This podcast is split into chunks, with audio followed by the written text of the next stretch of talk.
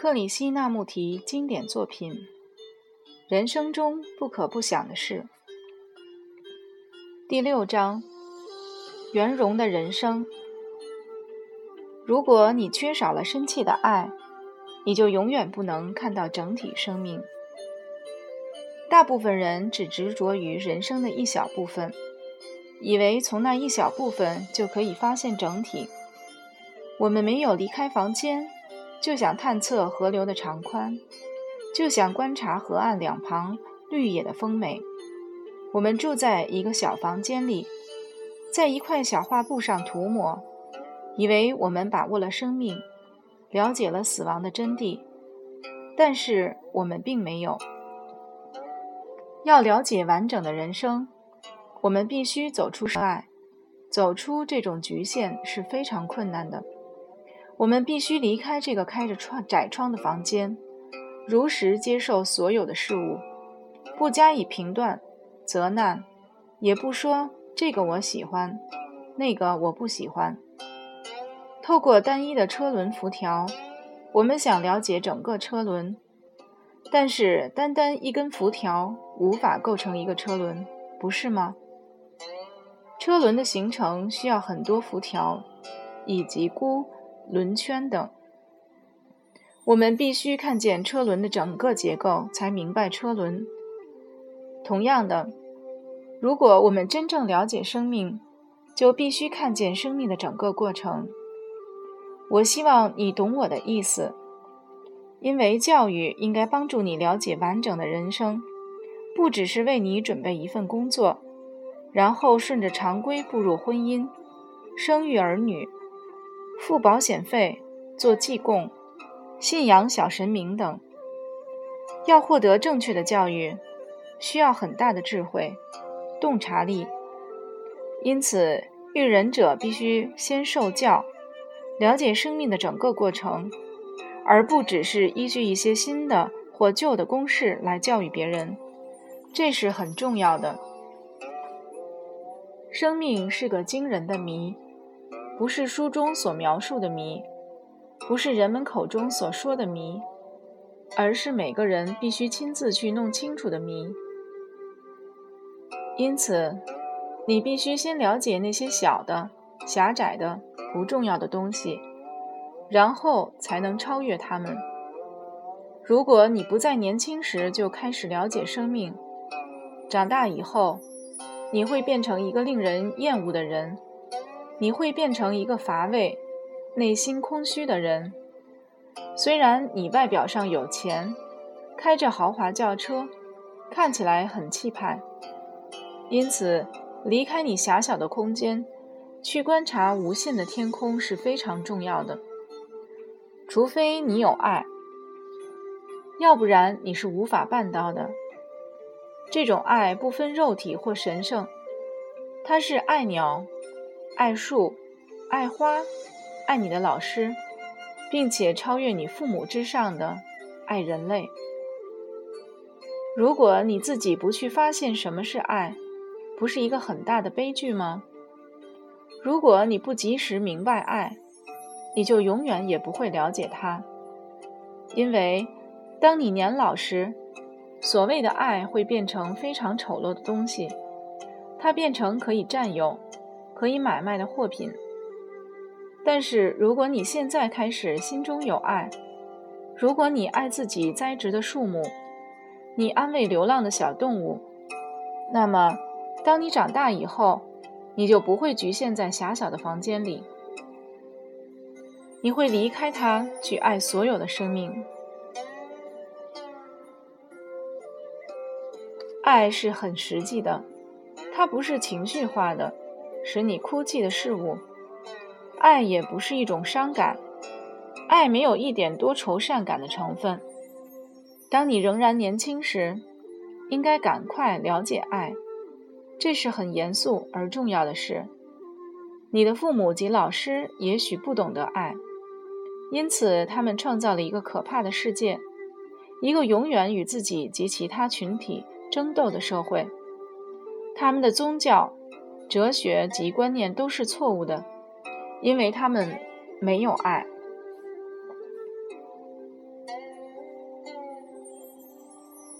他们只观察到了人生的一小部分从狭窄的窗户去看人生。窗外的景象也许是愉悦而展开的但是它并不是生命的整体。如果你缺少了深切的爱你就永远不能看到整体生命。所以你一直是悲惨不幸的。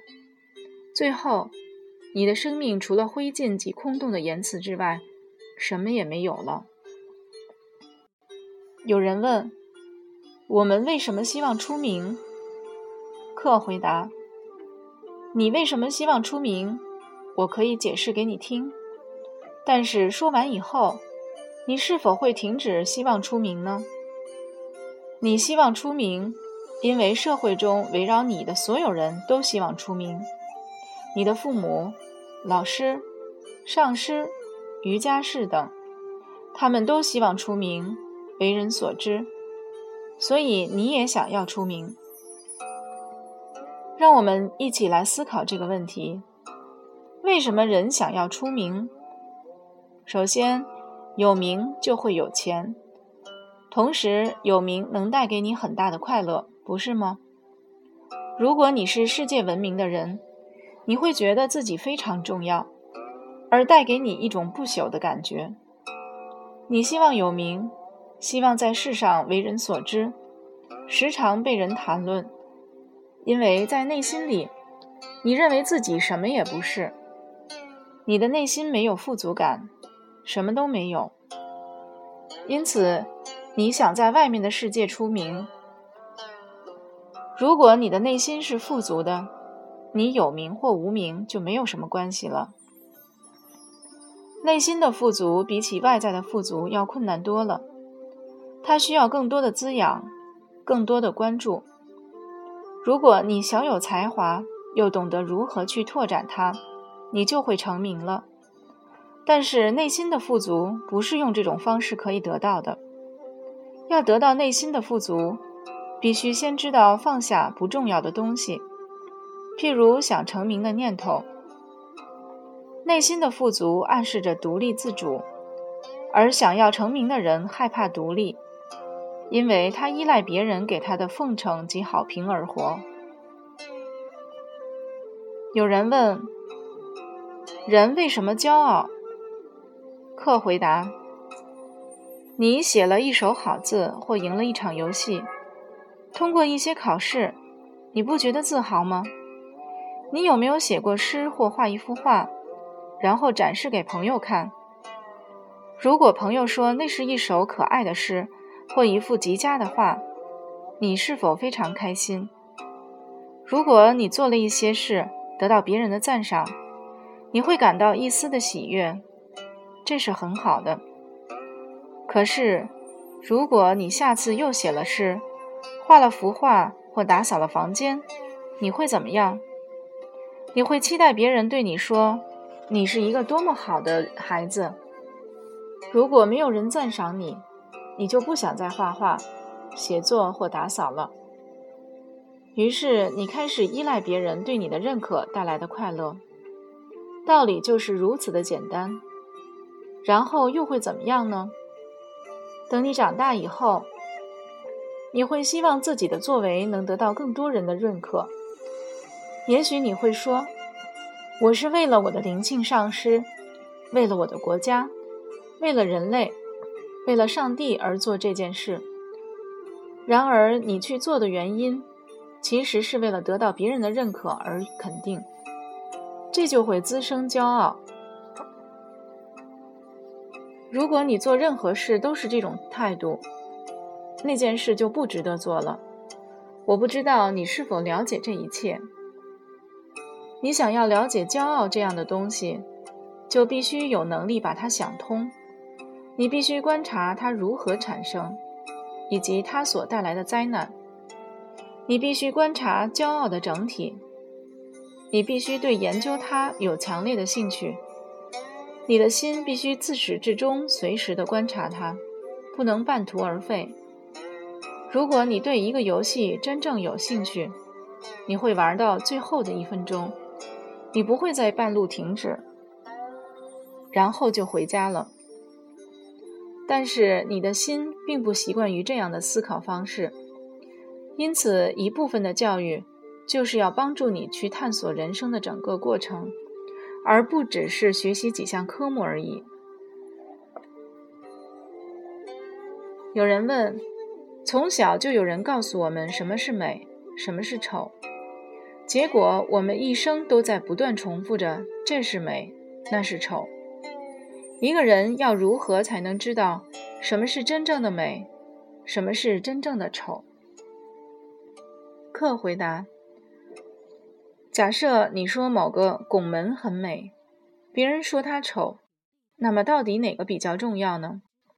是为了不同的意见而争辩，还是应该对美与丑抱着敏感的态度？生命中有污秽、卑鄙。